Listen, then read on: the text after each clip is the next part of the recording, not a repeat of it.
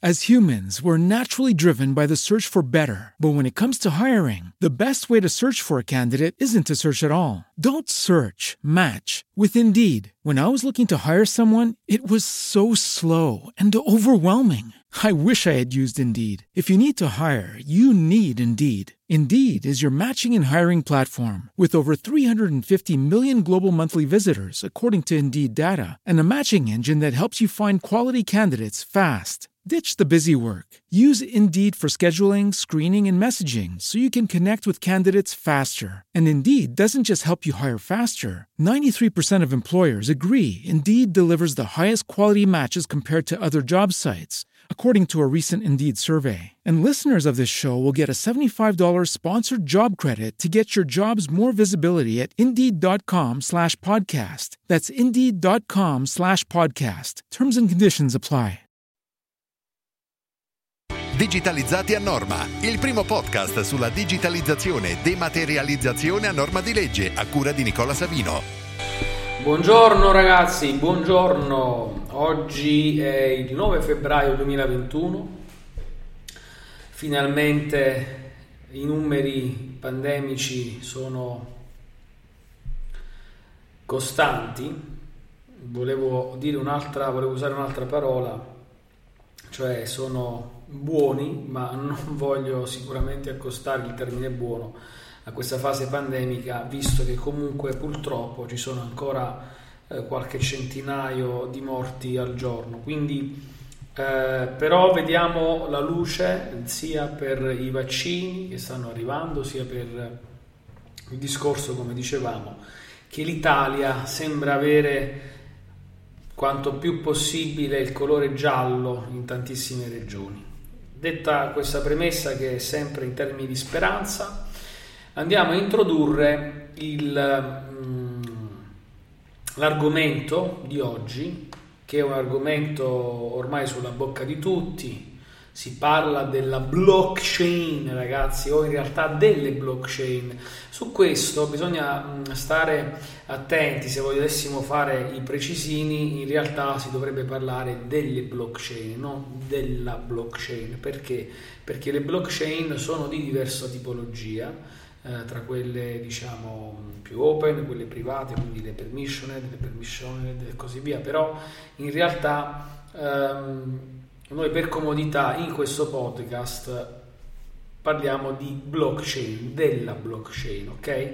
Però sappiate che in realtà si parla di eh, diverse tipologie di blockchain. Ora, eh, qual è il discorso? L'oggetto di questo podcast è molto evidente, no? Attenzione alle fuffe, a quello che ci vendono, a quello che ci garantiscono, a quello che ci raccontano e così via. Bisogna stare molto attenti perché in realtà sulla blockchain eh, c'è da dire tutto il contrario di tutto, nel senso che è sicuramente una tecnologia emergente che segnerà il futuro di diverse innovazioni in termini di modelli di business nuovi ma anche di certificazione, oggi noi sappiamo la filiera e quant'altro. Allora qual è il discorso? Che in realtà ehm, noi partiamo un po' dalla storia, ovvero eh, da storia ovviamente recentissima che dice che la blockchain per la prima volta è stata disciplinata nel nostro ordinamento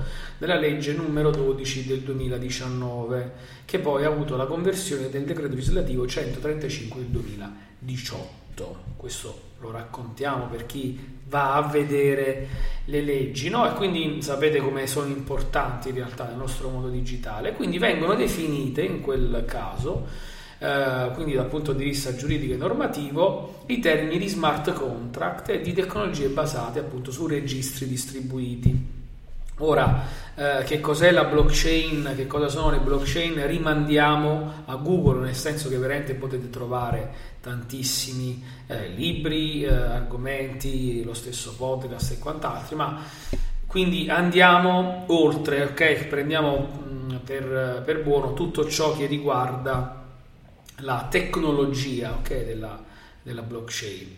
Ehm, quindi si parla anche del valore di forma scritta, eh, previo rispetto di ter- determinate caratteristiche che poi eh, sono appunto indicate all'interno della norma e in particolare il famoso articolo 8 ter introduce le nozioni di smart contract come, e qui leggo, leggo, programma per elaboratore che opera su tecnologie basate su registri distribuiti e la cui esecuzione vincola automaticamente due o più parti sulla base di effetti eh, predefiniti dalle stesse che soddisfa il requisito della forma scritta previa identificazione informatica delle parti interessate.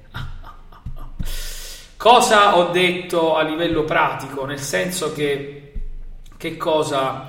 Eh, ah, prima di spiegarvi quello che ho appena raccontato, quello che ho appena letto, ricordiamo che eh, un'altra, diciamo, mh, valenza giuridica, quindi effetto giuridico che si dà alla blockchain è data dalla validazione temporale elettronica di cui all'articolo 41 del regolamento EIDAS, regolamento europeo che sappiamo eh, conosciamo ormai per chi mi segue da tanto dal 910 del 2014 ok? Quindi si valida temporalmente la data l'ora il giorno il mese l'anno eccetera in cui quella determinata informazione viene depositata sulla blockchain dunque dicevamo prima quella lunga definizione di smart contract che in realtà che cosa vuol dire a livello pratico? Allora, facciamo un esempio pratico, i biglietti del treni, no? Quindi ehm, se io avessi un contratto, uno smart contract con eh, per esempio le ferrovie dello Stato o con Italo eh, o con chi per esso, eh, in realtà ehm, identificando, vedete, si è, di, si è, detto in maniera certa le parti, quindi per esempio utilizzando Speed che oggi va molto di moda, fortunatamente sappiamo che Speed, apro una piccola parentesi, è quella tecnologia che mi permette di avere un accesso in termini di login e password su tre livelli di sicurezza a tutti i servizi delle nostre pubbliche amministrazioni o anche delle aziende private, quindi senza dover impazzire in termini di diverse login e password, ma soprattutto avendo la certezza che da questa parte chi digita ed entra all'interno di un servizio web sia effettivamente Nicola Savino. Okay? Questo è un elemento molto molto importante e fondamentale. Quindi, ehm, detto questo, chiusa parentesi, noi abbiamo un, uh, una definizione che stavo dicendo di smart contract, l'esempio. Quindi, per esempio, entro nel portale di Trenitalia e sottoscrivo questo, questo smart contract, dove in maniera automatica si vincono le parti a rispettare delle cose.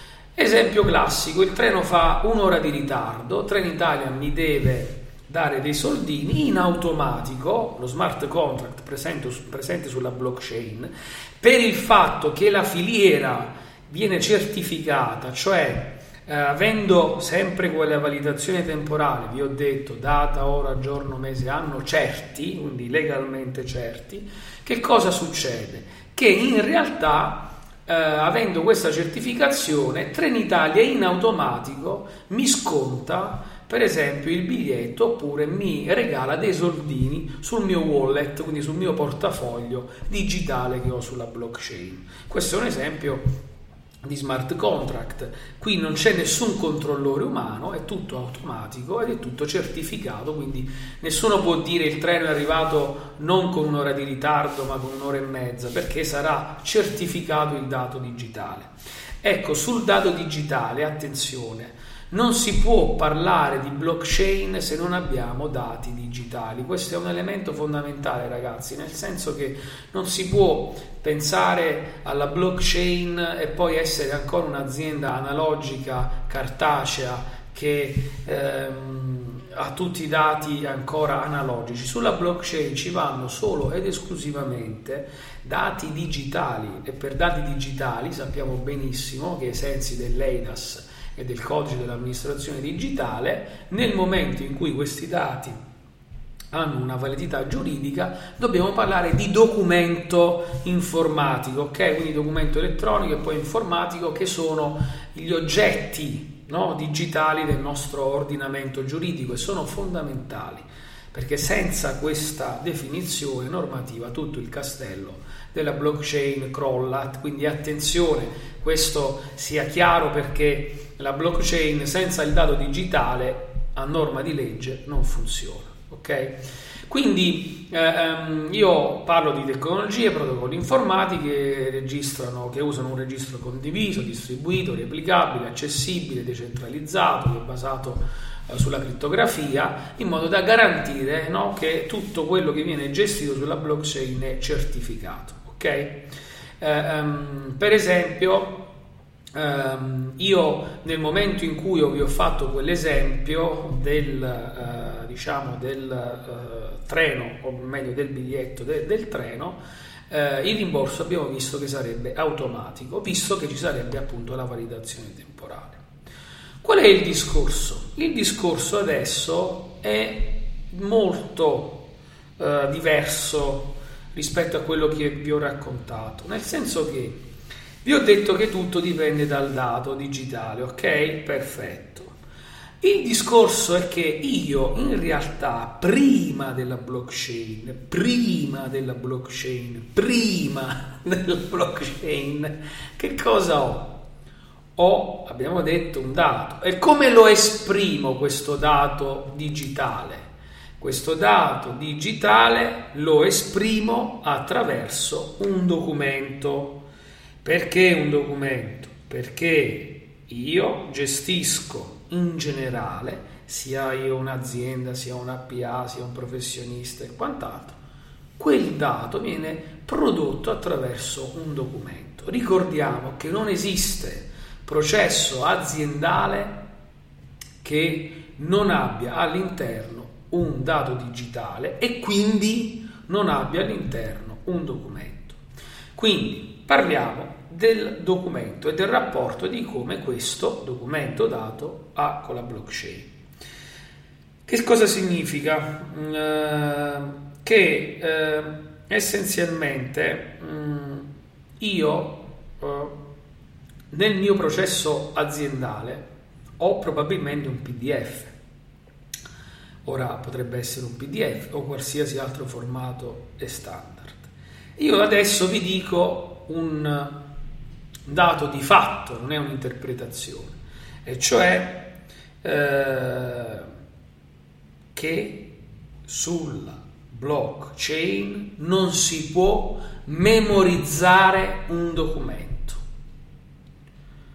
Quello che viene memorizzato è soltanto l'hash con l'algoritmo SHA-256 del documento. Ora, cos'è l'algoritmo SHA-256?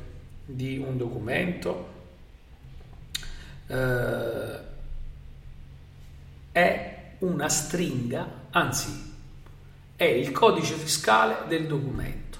Cioè ogni documento, se io calcolo questo SHA, SHA-256, che è una cosa tecnica evidentemente, ho una stringa fatta da lettere e numeri. Questa stringa in realtà che cosa contiene? Non contiene l'informazione, ma è un riferimento in maniera univoca a quel documento. Il che significa che se io ho un riferimento in maniera univoca, sulla blockchain, non potendo caricare il documento PDF, ma non perché non lo vuole fare Savino, perché in realtà non si può fare cioè tecnologicamente io non posso caricare documenti. Signori, già per gestire una blockchain serve l'ira di Dio in termini di infrastruttura, di energia elettrica e quant'altro. Immaginiamo se carichiamo documenti PDF, pensiamo a documenti che non sono di qualche K, ma sono anche di mega, ma anche se fossero di qualche KB avremmo il problema. Quindi io sulla blockchain passo questa stringa fatta di lettere e numeri che identificano in maniera certa e univoca il documento. In termini di processo, pertanto, si certifica che cosa sulla blockchain? Che quel documento, avendo quell'hash, viene caricato sulla blockchain in quella data, in quel giorno, in quell'ora, in quel secondo, in quel momento, ok? Si certifica quindi l'hash che identifica in maniera certa quel documento e quindi del contenuto annesso. Perché? Se io cambio, attenzione a questo passaggio che è importante. Se io cambio, ok? Una lettera in quel documento, l'ESH mi cambia. Quindi, per esempio, io ho un contratto tra Nicola e Mario. Io cambio il nome di Nicola in Pino, l'hash di quel documento cambia e quindi l'hash che troverei sulla blockchain sarebbe poi diverso da quello che calcolerei dopo. Vi faccio un esempio pratico, il contratto di, tra Nicola e Mario. Lo, caricano, il, lo carico sulla blockchain, cioè l'hash del documento, il 9 febbraio, ok? Caricandolo il 9 febbraio, che cosa succede? Succede che se io cambio il nome di Nicola in Pino il 10 febbraio, che cosa è accaduto? Che l'hash è cambiato e quindi se io vado a ricalcolare l'hash di quel documento, ricalcolo che mi serve per dimostrare che quel documento non è stato modificato dal suo caricamento il 9 febbraio sulla blockchain, se è diverso ho un problema enorme cioè quel documento non è più lo stesso che è stato caricato il 9 febbraio sulla blockchain, perché avrei degli hash diversi, ok? Quindi questo è un elemento fondamentale. Ora, qual è il problema? Che il documento rimane l'oggetto principale che si dovrà andare a gestire e conservare. Perché? Se io lo perdo quel documento, se io lo perdo, io sulla blockchain posso caricare anche l'hash più figo del mondo, ma l'hash più figo del mondo avrà un riferimento a un oggetto che non esiste più. Quindi io non posso immaginare di avere la blockchain senza un sistema documentale, senza un sistema di conservazione a norma di legge secondo le linee guida di Agid. Questa cosa è fondamentale. Cioè ragazzi, qui è evidente che se io non ho un sistema documentale sotto sicuro, ma per sicuro non significa solo che non lo perde quel documento, significa che quel documento deve avere le caratteristiche oggettive di integrità, immodificabilità, autenticità previste dal codice dell'amministrazione digitale altrimenti quel documento ha un valore nullo, il che significa che se io garantisco con la blockchain una filiera è la gallina che l'uovo fa quell'uovo che l'uovo arriva sulla mia tavola e so che l'uovo è di quella gallina eccetera eccetera. Tutta questa filiera certificata vale solo e esclusivamente se sotto c'è un, un sistema documentale a norma agile, se no non, non, esiste. Anche qual è il problema? Che i servizi di oggi, che molti purtroppo vendono la fuffa, la notarizzazione, per esempio, non significa un cazzo la notarizzazione, ragazzi. Cos'è un notaio? Non si notarizza nulla. Cioè il termine non c'entra nulla con quello che fa la blockchain perché la blockchain dice tu mi dai l'hash, benissimo, da questo momento questo hash non si può più cancellare, il dato viene certificato, ok?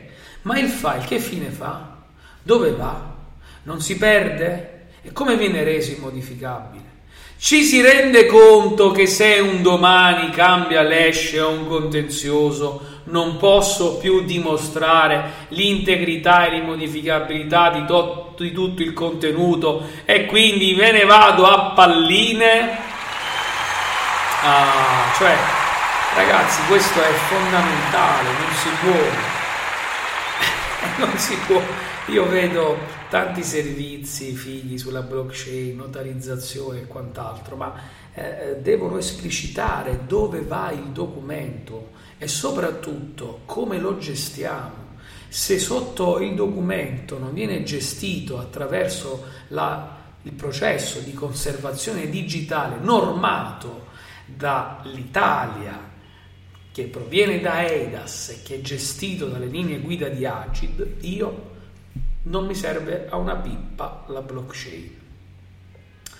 Perché qual è il discorso? Anche se un domani dovesse cambiare la normativa primaria oppure per esempio immaginate non c'è più Agid, non c'è più la conservazione, benissimo, ma non risolviamo il problema tecnologico.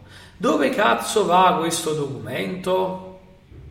Su Dropbox, Google Drive, non si perderà mai, nessuno lo modificherà. Hmm, chissà, chissà.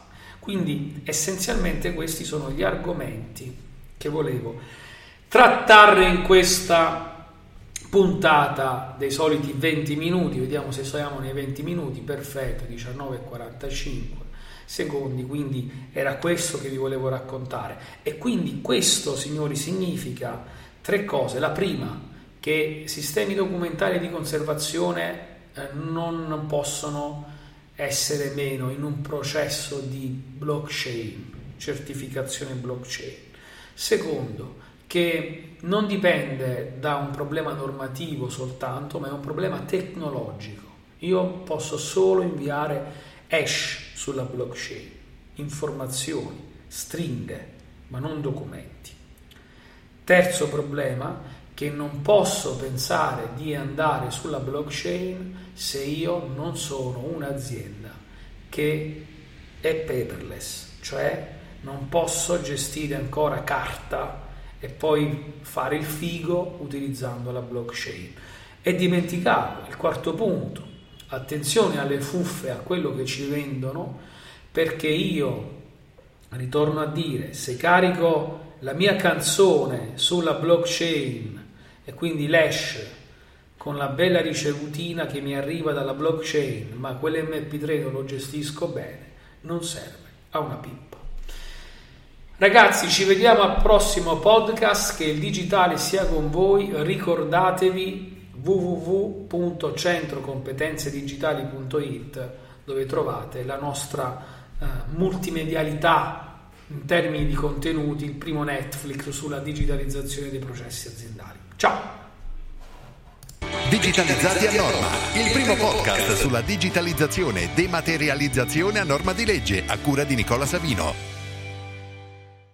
As humans, we're naturally driven by the search for better. But when it comes to hiring, the best way to search for a candidate isn't to search at all. Don't search, match with Indeed. When I was looking to hire someone, it was so slow and overwhelming. I wish I had used Indeed. If you need to hire, you need Indeed. Indeed is your matching and hiring platform with over 350 million global monthly visitors, according to Indeed data, and a matching engine that helps you find quality candidates fast. Ditch the busy work. Use Indeed for scheduling, screening, and messaging so you can connect with candidates faster. And Indeed doesn't just help you hire faster. 93% of employers agree Indeed delivers the highest quality matches compared to other job sites, according to a recent Indeed survey. And listeners of this show will get a $75 sponsored job credit to get your jobs more visibility at Indeed.com slash podcast. That's Indeed.com slash podcast. Terms and conditions apply.